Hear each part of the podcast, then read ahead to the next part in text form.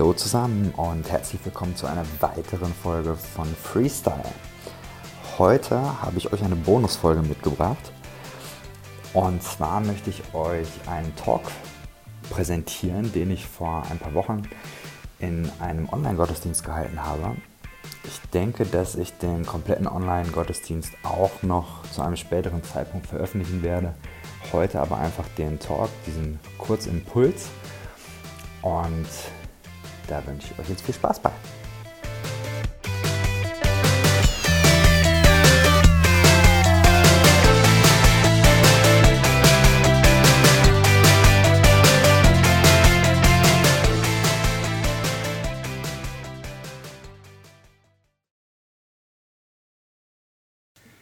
Sie können alles und erwarten nichts?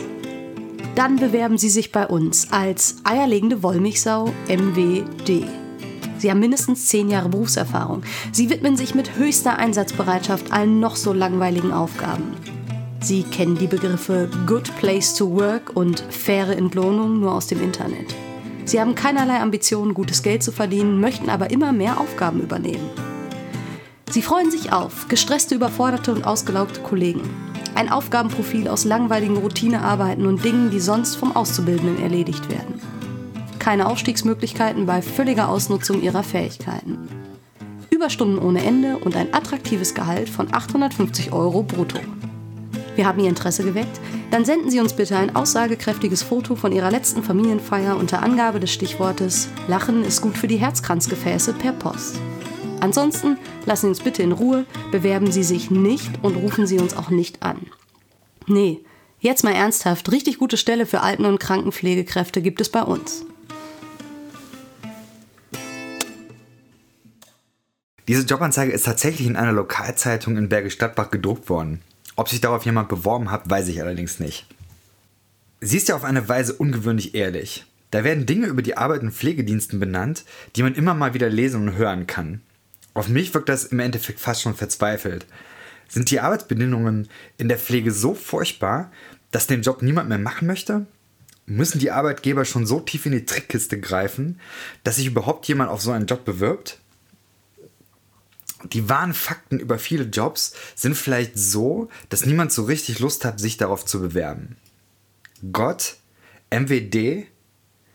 Wie ist das mit Gott? Ich habe mir die Frage gestellt, was Gott für eine Jobbeschreibung hat. Wie sähe so eine Jobbeschreibung für Gott aus? Mag der seinen Job? Was macht er den ganzen Tag? Und wo arbeitet Gott eigentlich? Was für Erwartungen stelle ich an Gott? Was Gott tut, was Gottes Aufgabe ist, das sind Fragen, die in meinem Leben, auch in unserer Gesellschaft bereits eine lange Geschichte haben. Gott ist der Höchste, der Allmächtige, der Herrscher der Welt, er hat die Kontrolle und bestimmt den Lauf der Geschichte, hat die Dinge im Griff, kann uns bewahren und Schutz geben und er kann Schönes entstehen lassen, bringt Liebe in die Welt und macht alles gut. Das sind Aussagen, die ich über Gott gelernt habe. Das sind doch Dinge, die zu Gottes Job gehören. Mal ehrlich. Wenn das die Dinge sind, die zu Gottes Job gehören, dann macht er seinen Job nicht wirklich gut.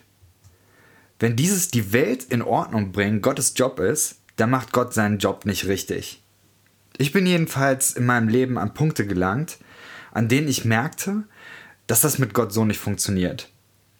Vielleicht hast du da andere Erfahrungen gemacht, vielleicht bin ich aber nicht der Einzige, der sich diese Frage stellt. Mich beschäftigt das sehr. Und dann hilft mir das Schreiben.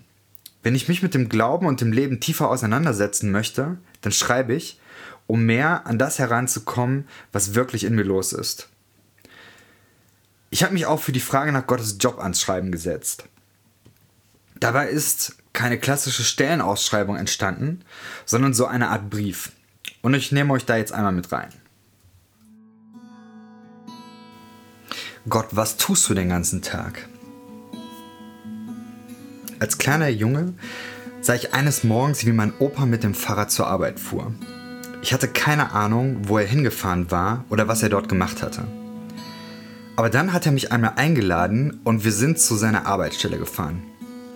Einem Asphaltmischwerk. Was ein seltsamer Ort. Berge von Gestein, Sand, Geröll, riesige Türme, Maschinen und Förderbänder. Überall fuhren große Bagger. Und dann sein Büro. Aktenordner und dieser starke Geruch. Eine Mischung aus Asphalt und abgestandenem Kaffee. Da arbeitete mein Opa den ganzen Tag. Aber du, Gott? Wo bist du den ganzen Tag? Und was stellst du da an? Bist du auf den Rettungsbooten im Mittelmeer? Siehst du mit einem Fernglas auf die Wellen und suchst nach überfüllten Schlauchbooten? Oder bist du in einem Krankenhaus? Vielleicht da, wo der Vater meines Freundes gerade liegt? Er hat eine Lungenentzündung und muss beatmet werden. Hast du ihn vielleicht intubiert? Oder bist du auf der Autobahn, sitzt du in diesem LKW? Da muss es ja richtig gerumst haben. Die Autobahn war ja stundenlang gesperrt. Warst du darin verwickelt? Oder bist du in dem Wohnzimmer, in dem sich die Eltern gerade getrennt haben? Passt du da auf deren Kinder auf? Liest du ihnen eine Geschichte vor? Wo arbeitest du den ganzen Tag? Ich kann mir das nicht vorstellen. Und immer wieder kommt mir dieser Gedanke hoch. Da sehe ich dich auf einem Fahrrad. Aber vielleicht fährst du einfach nur weg. Nicht zur Arbeit, einfach nur weg. Vielleicht könntest du dich dazu mal äußern. Liebe Grüße, dein Jason. Ich wünsche mir, dass Gott auf dem Mittelmeer arbeitet. Und im Krankenhaus. Auf der Autobahn. In den Wohnzimmern. Ich wünsche mir, dass es Gottes Job ist, genau da zu sein. Da, wo Gott gebraucht wird. Und dass Gott genau da die Dinge in Ordnung bringt. Und wenn ich Gottes Jobbeschreibung erstellen könnte, dann stünde das genauso da drin. Aber oft scheint Gott nicht da zu sein, nicht zu helfen. Gott radelt weg, einfach weg. Ich wünsche mir, dass Gott mich auch einmal einlädt, damit ich sehen könnte, was Gott den ganzen Tag tut. Wie gerne würde ich das alles einmal aus seiner Perspektive sehen. Gott, wo arbeitest du? Ich stelle mir vor, dass ich dann staunen würde. Vielleicht würde ich mich am meisten darüber wundern, dass meine Vorstellung von Gottes Jobbeschreibung an einer entscheidenden Stelle nicht stimmt. Vielleicht würde ich nämlich feststellen, dass Gott seinen Job nicht alleine machen kann. Gott schafft das nicht alleine. Das wäre eine Überforderung. Gott braucht dabei Hilfe. Gott braucht uns. Da könnte man ja fragen, darf er das? Vielleicht muss man sogar fragen, darf er das? Darf ich sagen, Gott ist überfordert mit diesem Job? Darf ich sagen, Gott kann das nicht? Die Leute, die mir diese Jobbeschreibung Gottes beigebracht haben, würden sicherlich sagen, nein, darf er nicht.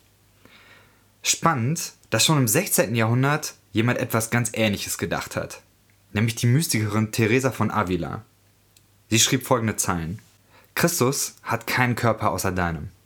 Keine Hände, keine Füße auf der Erde außer deinen. Es sind deine Augen, mit denen er sieht. Er leidet mit dieser Welt. Es sind deine Füße, mit denen er geht, um Gutes zu tun. Es sind deine Hände, mit denen er die Welt segnet. Christus hat jetzt keinen Körper auf der Erde außer deinem. Ich kann viel mit dem Bild des Körpers anfangen. Die Welt als Körper Gottes. Auch Paulus hat davon geredet. Ihr seid Leib Christi. Das ist ein Bild der Verbundenheit.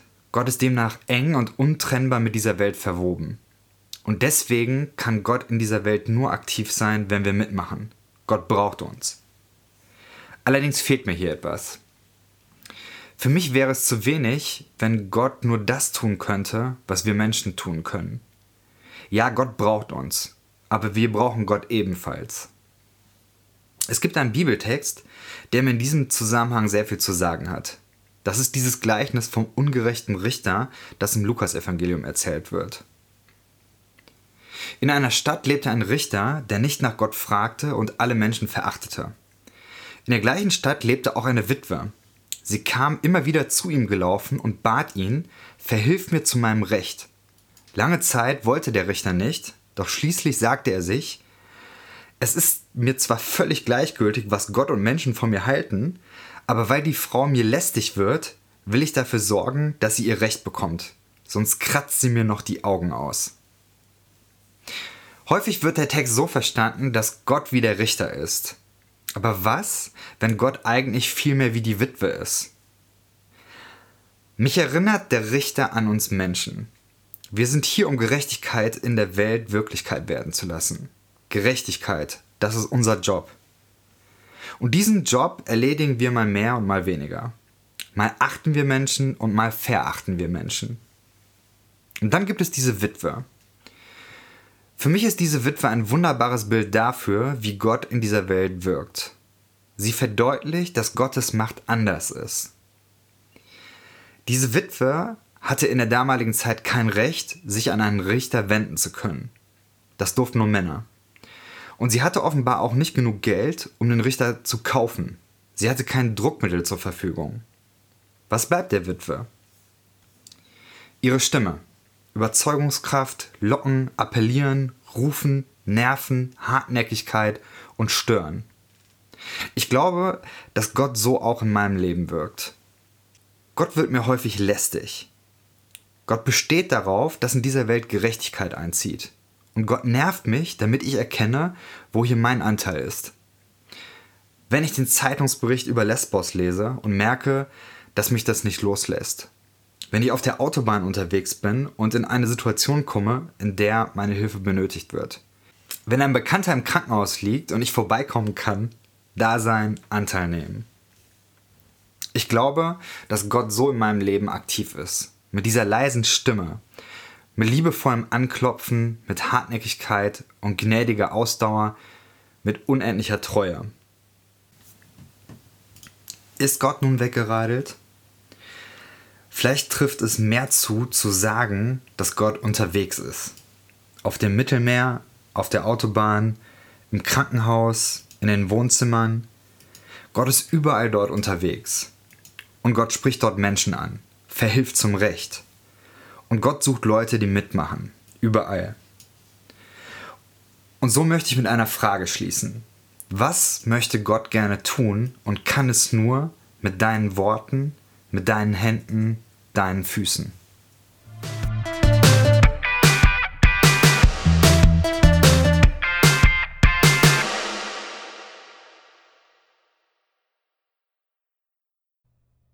Dieser Podcast ist Teil des Ruach Jetzt Netzwerks.